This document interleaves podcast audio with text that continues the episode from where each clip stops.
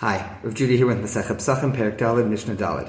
Makom Shenahagu Chatzot B'Leil Pesachim Ochlin, Makom Shenahagu Shelo Lechol Ein Ochlin. So this is a question of places where they have a custom not to eat any roasted meat at the Seder, because it could look like you think you're eating korban Pesach, and we don't have a Beit HaMikdash today, and we're not outside Yerushalayim.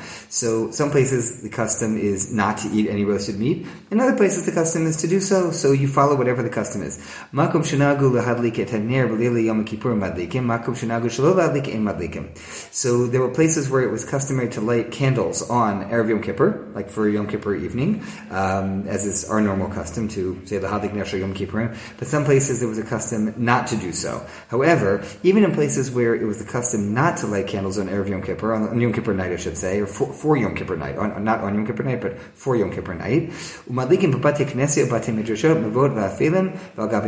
they would still light candles even in those places, in a shul, in a base medrash, a place of learning, so you could see and you could daven, in dark alleys, so people shouldn't get hurt, and also by a sick person who might need some light there. You know, whatever their need is. Even in places where the custom was not to light a candle on Erev Yom Kippur for the night, there they would.